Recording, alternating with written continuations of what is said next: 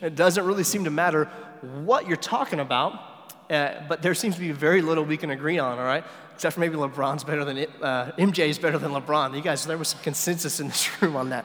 Um, but here's the deal people have strong opinions about this stuff.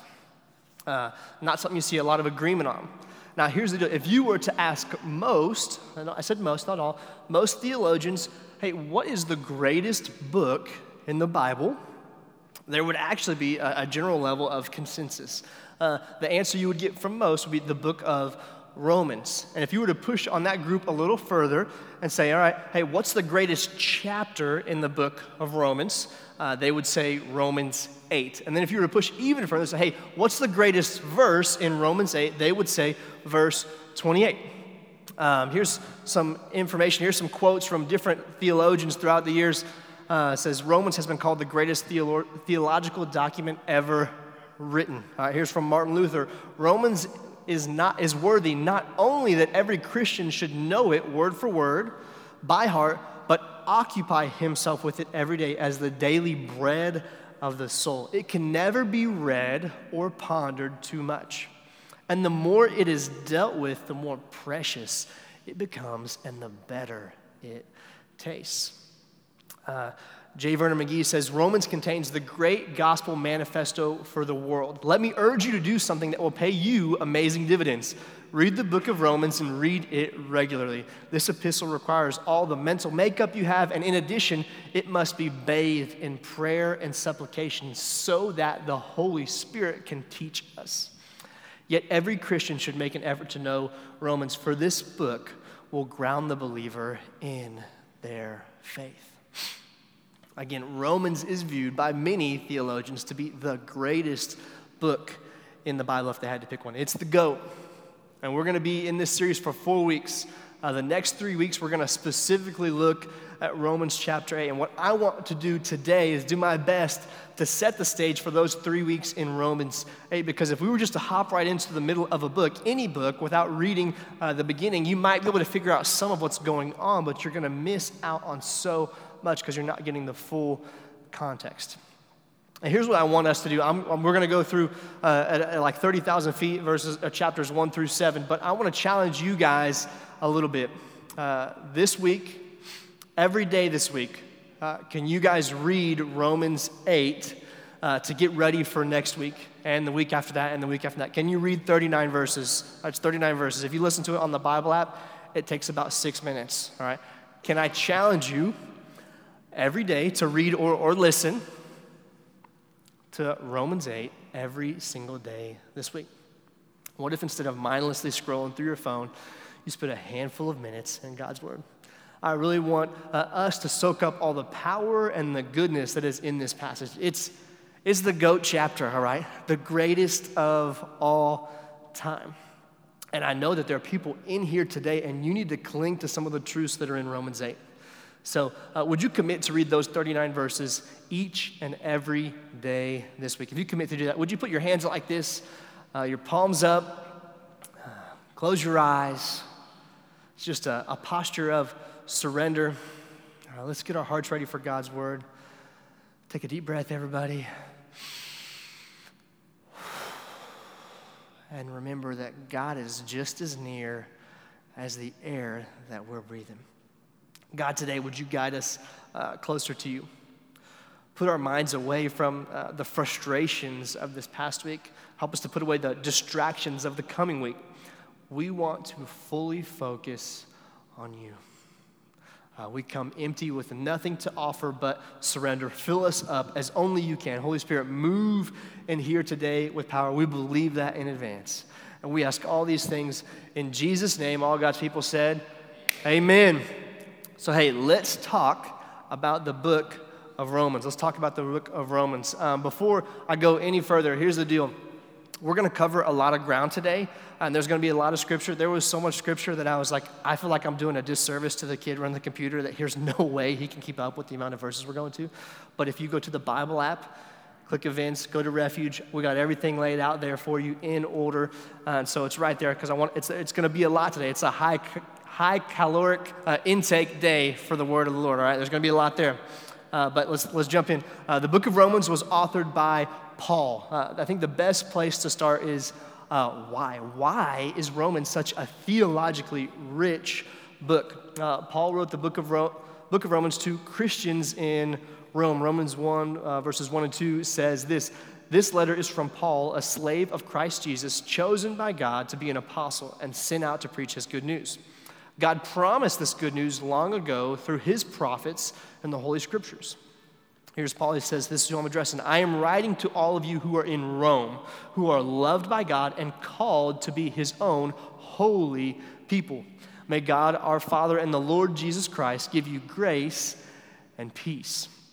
He says there that he is writing to the believers in Rome. That's why it's called the book of Romans. Uh, and he's writing to the, the believers in Rome, but this is a place he has yet to be. Like he has never traveled there. That kind of makes Roman one of the more unique letters uh, that Paul writes. And several of the other letters, he's writing to, to places where he's already been, or maybe he started a new work or a new church, um, or he's writing to a person that he knows personally. When he's writing to these believers in Rome, he doesn't know them other than he knows that they exist, right? Like he hasn't, he doesn't know them firsthand. And in, during this period in the church, this is kind of the early church area, uh, there's a lot of confusion about salvation, especially if you haven't had uh, like somebody come in and pour into you, uh, like a pastor or an apostle, haven't had somebody who has a firsthand experience of Jesus. And so there's lots of questions about what do you do to be saved? What do you have to do? Uh, do you need to be circumcised? Because that was kind of like a big deal back then. Do you need to be a Jew or can a Gentile be saved as well? And since Paul, he has not met them, he wants to do what any good leader would do got to create clarity on the things that matter.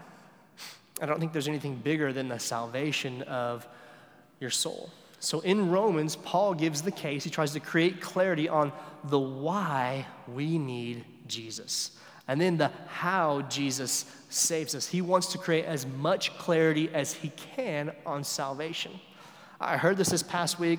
Uh, and it's funny how God just uses those side conversations. And the guy said it, and I was like, nah, I'm saying that on Sunday.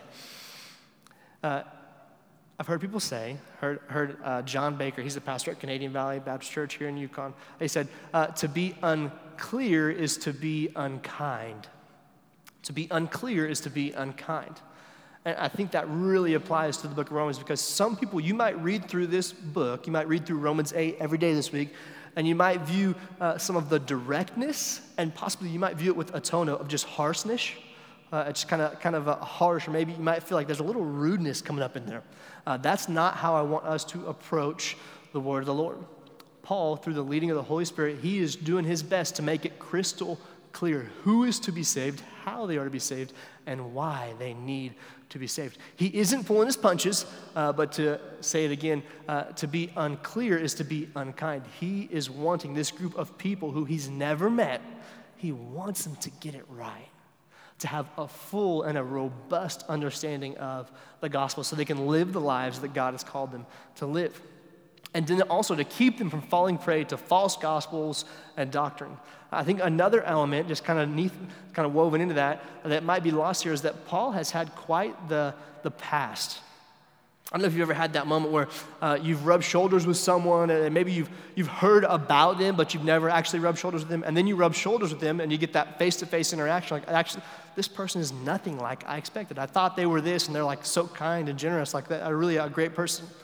Um, if you read through the book of Acts, you'll actually see that Paul uh, is standing in approval as Christians are stoned to death. Paul, but uh, really Saul, before his conversion, he was a huge persecutor of the church.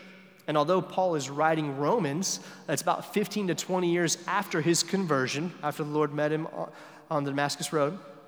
It's a big conversion there. I bet that if you had a past like that, that was that well known and that rough, uh, people would be hesitant to listen to you, to receive what you're saying, especially when it's people you've never met. And so, Paul, he doesn't want to leave anything to chance in the book of Romans. He doesn't want to assume that they know anything about salvation. So now uh, that's, that's who he's talking to, and that's why he's talking to them. And I think that's super important because there's so much here in the book of Romans. So, uh, like I said, we're going to tackle Romans 1 through 7 from about 30,000 feet a lot of scripture jumping around. Again, I would strongly encourage you, you got the Bible out, follow along on the live event.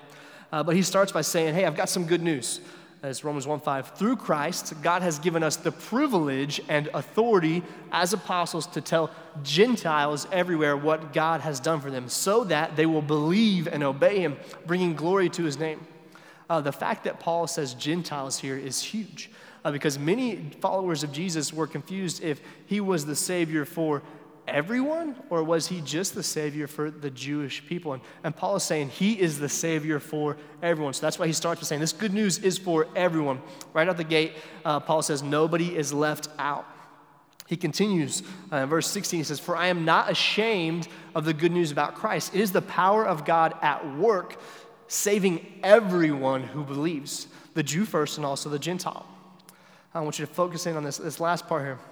This good news tells us how God makes us right in His sight. This is accomplished from start to finish by faith. As the scriptures say, it is through faith that a righteous person has life. God makes us right in His sight from start to finish by faith. We do not have to earn it, it is all faith. If God makes us right, that means uh, that there was something wrong. Right? It's really nice, but man, God makes us right. Well, if He made us right, that means something was wrong. You don't fix something that's not broken, right? Uh, so Paul lays out how God is righteous. And then at the same time, he has an anger towards sin. And in Romans 1 18 through 20, it says this But God showed his anger from heaven against all the sinful, wicked people who suppress the truth by their wickedness. They know the truth about God because God made it obvious to them. For ever since the world was created, people have seen the earth and the sky. Through everything God made, they can clearly see his invisible qualities, his eternal power and divine nature. So they have no excuse for not knowing God. Again, that feels a little direct. There's no excuse for not knowing God. Uh, Paul, the Apostle Paul is trying to be clear because to be unkind is to be un, unclear is to be unkind. He says, through everything God made, everyone can clearly see God's invisible qualities, his power and divine nature, so they have no excuse for not knowing God. God has created the earth in such a way that uh, you are without excuse for saying, There is no God. There's just things on this world. Just when you look into the night sky, when you see just how big uh, the ocean is and how small you are, there's just things that God has put in this world where there's a sense of awe that this didn't just happen. Somebody made this happen. And then Paul continues at the end of chapter one. He, Paul lays out uh, this list uh, of people, and it says they've just done these vile and these evil things. I don't know about you, but uh, a lot of us have this tendency. I know I do. Uh, when I'm reading something, I tend to read myself into the hero role. Anybody? Right? Like if I'm reading David and Goliath, I don't naturally associate myself to Goliath. I naturally associate myself to David. I got the slingshot. I'm taking that giant down, right? That's what we do. And so he reads this group of people who, at the end of chapter one, and they've done these vile, evil things. And Paul, he knows that we as humans, we have a tendency to think of ourselves better than we actually are. We, we think I would never be a part of that group. I think there's a lot of people who they give condemnation for that, that passage there, for that group. And then it says this right immediately after that. It says, You may think you can condemn such people, but you are just as bad. All right?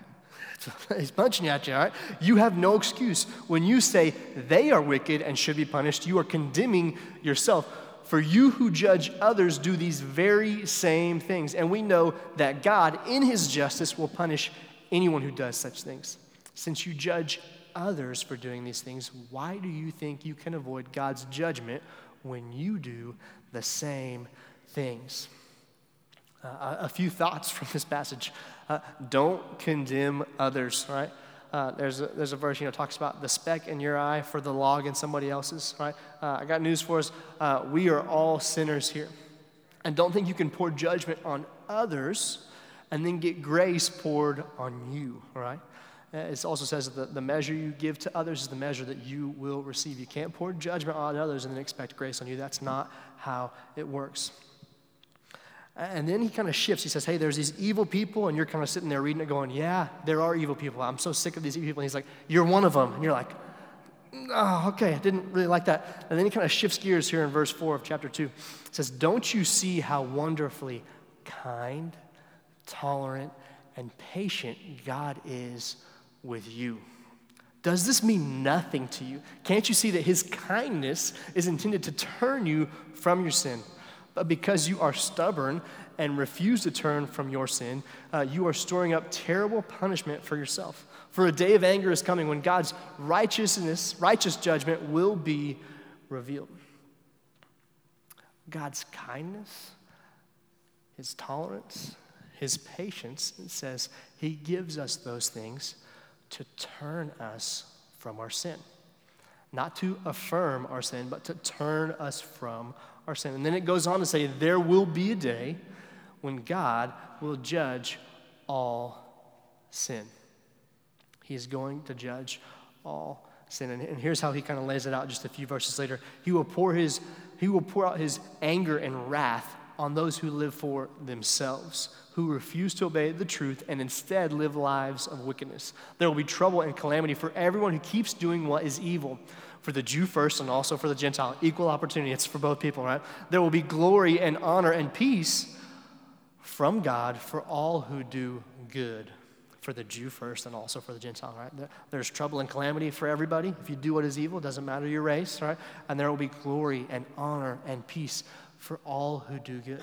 Doesn't matter. And then it finishes up, chapter 2, verse 11 says, For God shows no favoritism. He doesn't care if you're a Jew, a Gentile, he doesn't care if you're black, you're white, you're rich, you're poor. Uh, there will be trouble for those who do evil. And then there will be glory, honor, and peace from God for all who do good. And then Paul, he kind of riffs on this a, a little bit. Um, and I, I, don't think we get the full context here, but just like if I could put his word, like I could paraphrase, uh, Paul is kind of like, You think you're the stuff because you're a Jew. Like that's, I'm paraphrasing here, but that's kind of what it is. He goes, You think you know the law inside and out, and that makes you good. But the law isn't any good if it's all head knowledge. They think that they can follow the letter of the law and they can take their, their standing with God because of the race that they are and say, uh, I've got it together. I'm the stuff. And he's just saying, it's not about that. He, he says this in, in verse 29, chapter 2. No, a true Jew is one whose heart is right with God. And true circumcision is not obeying the letter of the law, rather, it is a change of heart produced by the Spirit.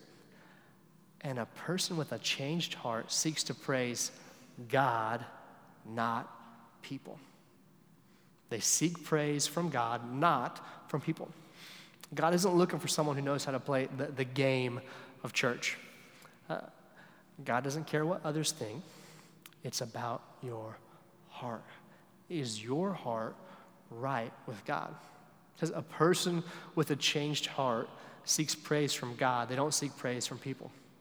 If you're a people pleaser, you might want to write that verse down, right? Anybody else? That's me. All right. Uh, he's communicating that things have changed, that it is no longer about the law. That, that was the way that they kept right with God, with animal sacrifices and, and not eating things and staying clean. It's changed.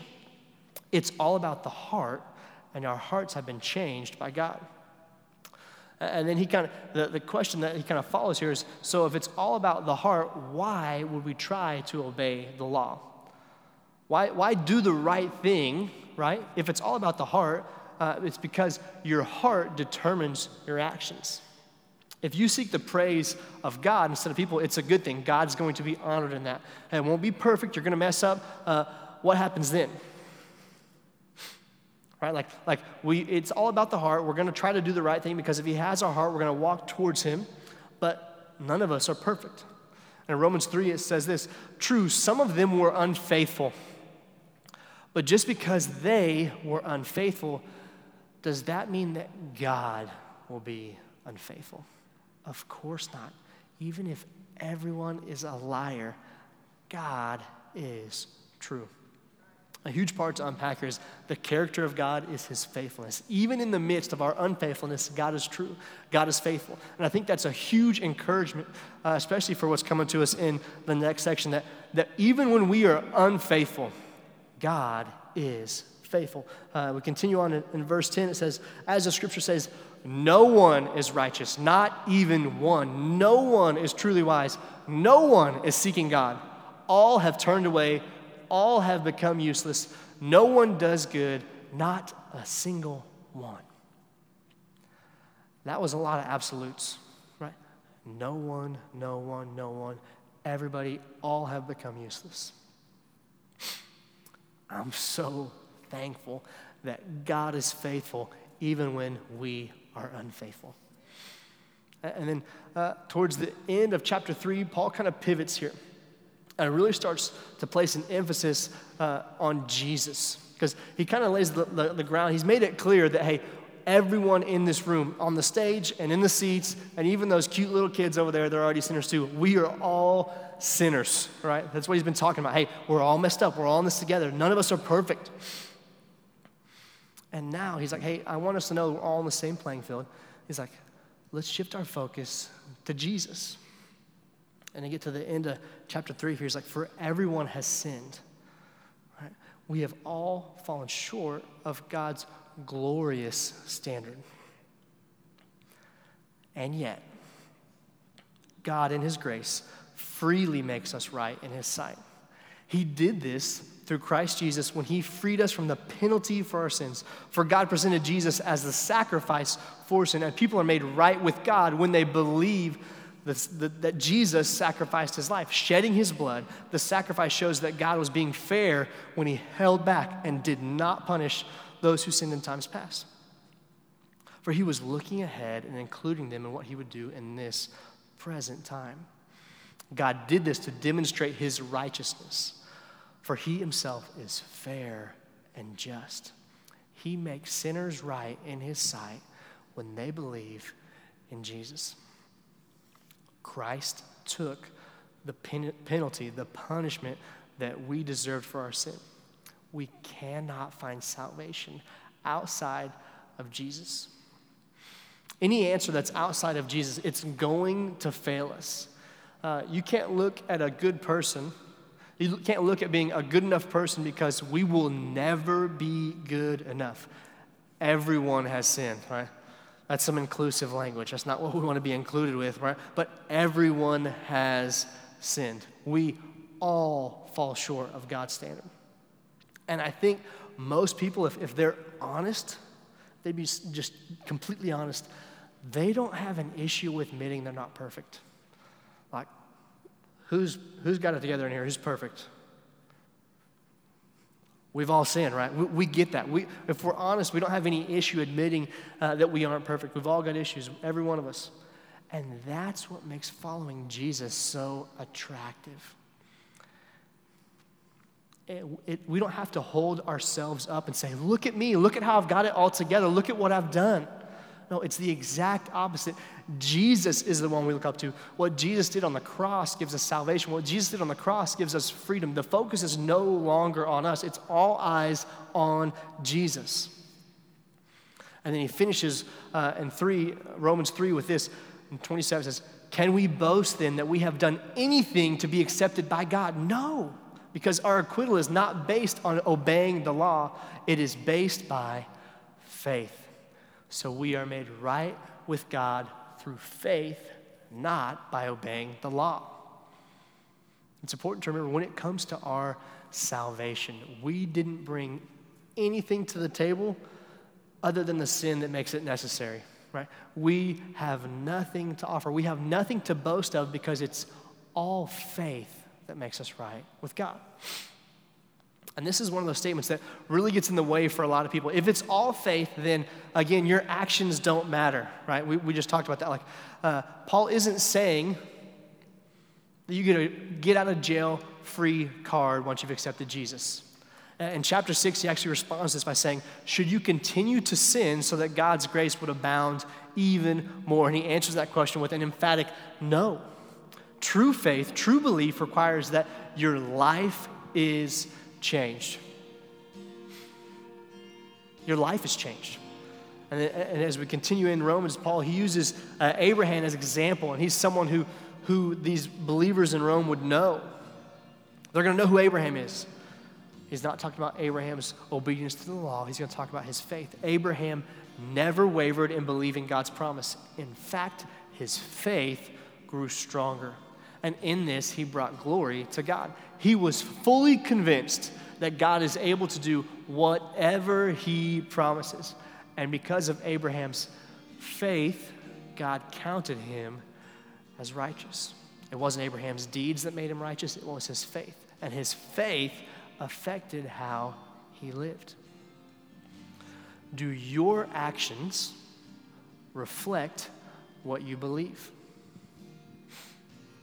I got news for you. They do. if you truly believe something, it's going to change the way that you act. Are we saved by our actions? No. If God has given you new life through his son Jesus, and you believe that Jesus took the penalty for your sin on the cross, that changes the way you live. Anything other than new life in Jesus, it's behavior modification. It is not salvation. Uh, you can do the right things and work at being a better person, but without Jesus, it's simply behavior modification. There is no new life. Circle back to chapter 3. We have nothing to boast about. It is all God's grace that we have been saved. It's through faith in Jesus that we're saved. It's all faith. Uh, in chapter 5, Paul talks about what faith brings, right? It's, it's all about faith, it's all about Jesus. If your faith is in Jesus, what does that mean for you? And here's what it says in 5 it says, We can rejoice when we run into problems and trials, for they know that they will help us develop endurance. And endurance helps us develop strength of character, and character strengthens our confident hope of salvation. And this hope will not lead to disappointment. For we know how dearly God loves us because he has given us the Holy Spirit to fill our hearts with his love. Faith brings joy. It says you can rejoice when you have problems because uh, that's going to give you endurance. And endurance is going to give you character, and character is going to strengthen the hope of your salvation. And that hope will not disappoint. Why? Why will hope in Jesus never disappoint? It says it right there because we know how much God loves us. We know God loves us because of the cross. Your actions show your beliefs. God's actions showed his love for you at the cross, where his son Jesus hung on a cross for the sins of the world. And we didn't bring anything to that. That was all Him. Romans 5 6 says, When we were utterly helpless, Christ came at just the right time and died for us sinners. When we were utterly helpless, Christ came and sacrificed Himself for us. Church, I want to hammer this home. Uh, we don't bring anything to the table when it comes to our salvation. It's all about what Jesus has already done for us. It's all about what he's done for us. We've got nothing to boast about. Paul, he goes on here a little bit and he says, You know, most of us, uh, we would not die for a good person. Now, there might be some of you who would die for a really upstanding, a good person. But no one's going to say, Hey, I'll take the place of that convicted murderer. You can kill me so that he can have new life. And, and if you got in that situation, you'd come up with all kinds of rationalizations, right? Like, I didn't mess it up. That's their problem. It's not on me. That's what they did. They made their bed. They're going to sleep in it. And yet, how does God treat us? Uh, Romans 5 8. But God showed his great love for us by sending Christ to die for us while we were still sinners. While we were still sinners, Christ died for us. That's how much God loves you. And when we accept Jesus in faith, the Bible is clear that He gives us a new life, that the old life is dead and the new life is come. The power of sin is gone in your life. It says this in Romans 6 For when we died with Christ, we were set free from the power of sin. And since we died with Christ, we now we know we will also live with him. Saying when we accept Jesus, we are free from the power of sin. That is a gospel truth. In Jesus, we are free from the power of sin. Just to get real for just a second, uh, who's batting a thousand against sin? Even after you know Jesus, right? Nobody. None of us have it perfect, even after we've accepted Jesus. And the Apostle Paul, he gets you, right? And he's going to be real, he's going to be vulnerable and share this about himself to people he's never met. And he's also going to encourage us with it. Uh, it's Romans 7 21. I have discovered this principle in life that when I want to do what is right, I inevitably do what is wrong. Have you been there? Or I know this is the right thing for me to do. I want to do the right thing, but instead I do the stupid thing. Instead I do the wrong thing. And Paul, he continues, says, I love the Lord with all my heart, but there is another power at war within me, at war with my mind. This power makes me a slave to sin that's still within me. Oh, what a miserable person I am. Who will free me from this life that is dominated by sin and death? I want to do the right thing, but I keep going to the wrong thing. I love God, but I, there's another power in me. I can't, it's, it's holding on to me. Who will free me from this life dominated by sin and death? Next verse. Thank God the answer is Jesus Christ our Lord. So you see how it is. In my mind, I really want to obey God's law, but because of my sinful nature, I am a slave to it when you get to those moments where you do the things you know you shouldn't do, you do the wrong thing. So many of us, I'm so guilty of this. Oh, this is confession time too. I'm so guilty of, uh, uh, default when I mess up, I need to try harder. I need to dig in, get some grit, game plan. How am I going to get around this? So that that doesn't happen again. I don't want to do the wrong again. So I got these plans and all these things. And there's nothing wrong with any of those. Sometimes we need a little grit. Sometimes we need a game plan. Sometimes you do need to dig in. But all of those fall on your shoulders. You have to try harder. You have to dig in. You have to have some grit. You have to have a game plan. Over and over again in Romans, it talks about how it's all faith that pleases God. Salvation is a response to what God has done for us, not what we've done for God. So, what if your first response to failure? Can I just be real? here? some biblical language. What if our first response to sinning was to run to Jesus, to confess and to ask Him to lead us to the right path? Just confess and say, God, forgive me. I don't want to do that anymore. I'm, I'm trusting on you. I mean, it says it right there in that passage. What a miserable person I am. Who will free me from this life dominated by sin and death? Thank God the answer is Jesus Christ our Lord when we mess up, don't put it on your shoulders. The, the guilt and the shame to the pressure to perform better, that's what we do. No, no, no, no, no. The solution to our mess is to cast that at the feet of Jesus, to take the burden away from us and to give it to Him. Because even when we are unfaithful, He is faithful. And that's what salvation looks like. It's not a focus on us, Jesus has done it all. He saves us, He redeems us, He gives us freedom, He gives us new life. It's all Him.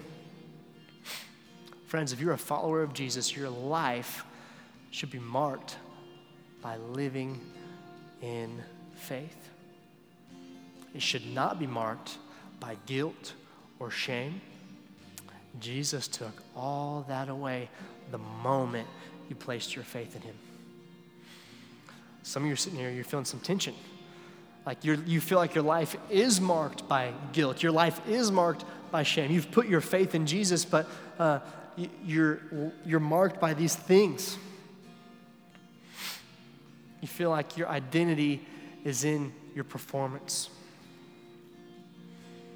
I'm telling you, that's the enemy trying to discourage you. Your identity is not in how you perform, your identity is in Jesus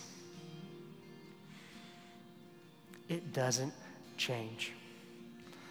Um, I had a thought, and I think this was the Holy Spirit just dropping this in there. Um, I, I, go pick up the trailer. All this stuff goes in a trailer every week, and uh, um, I was wearing one of the wheels on our trailer out. It was going bald because I had the the uh, trailer brake turned up really high because I could when I'd come up to a break, I'd hit the stop sign. I could just feel my truck like getting pushed by this trailer, super heavy. And I wanted it to ride like it did when I don't have a trailer hooked up to it. So I crank that trailer brake up, and then I hit the brake, and it brakes the trailers without it. So I don't feel that pressure like it's pushing me up. I wanted to ride like it wasn't there, but it was. And it caused a lot of friction. There's like this bald spot on these wheels on this trailer. I got it fixed, right? Because um, I'm carrying it in a way that I shouldn't. And I try to cover it up by overcompensating with this, this function of the truck but it's causing fr- friction, it's causing stress. It's not designed to be that way. And I think about how often we do that same thing with our Christian's life. We're, we're followers of Jesus, but we're carrying that shame and that guilt, and we're masking it. We're covering it with work harder, game plan, dig deep. We're putting it all on us, and it's putting all this weight and this friction and this stress on us because we want to make it seem like it, I, this is how it is if I didn't have that. What if we went to Jesus, we unhooked that trailer, and took all that weight, all that pressure off us, and we could just be free to be the people that God calls us to be? No pressure, no stress, none of that, that friction. We're not going to be perfect, but it doesn't fall on us, it's not on our shoulders. Our identity is in Jesus. And I'm just going to be real with you. I believe that there are people here today who you need to put your faith in Jesus. That you haven't crossed uh, that starting line to your faith or the finish line to your faith. And I believe that there's people right now who, as they heard this, as we talked about salvation, they say, I need that in my life. Uh, if you want to follow Jesus, you want to put your faith in Him, would you pray this prayer out loud with me right now? Everybody in this room, pray this out loud. Close our eyes, be loud voices. Uh, nobody prays along. Repeat after me Dear Heavenly Father, thank you for sending Jesus to die in my place. I confess, I'm a sinner. I need a Savior. I believe you were raised from the dead. I confess Jesus is Lord. Take my life, my past, my present, my future. I am completely yours. Thank you, Jesus, for saving me. And all God's people said, Amen. Let's stand and celebrate how God is moving.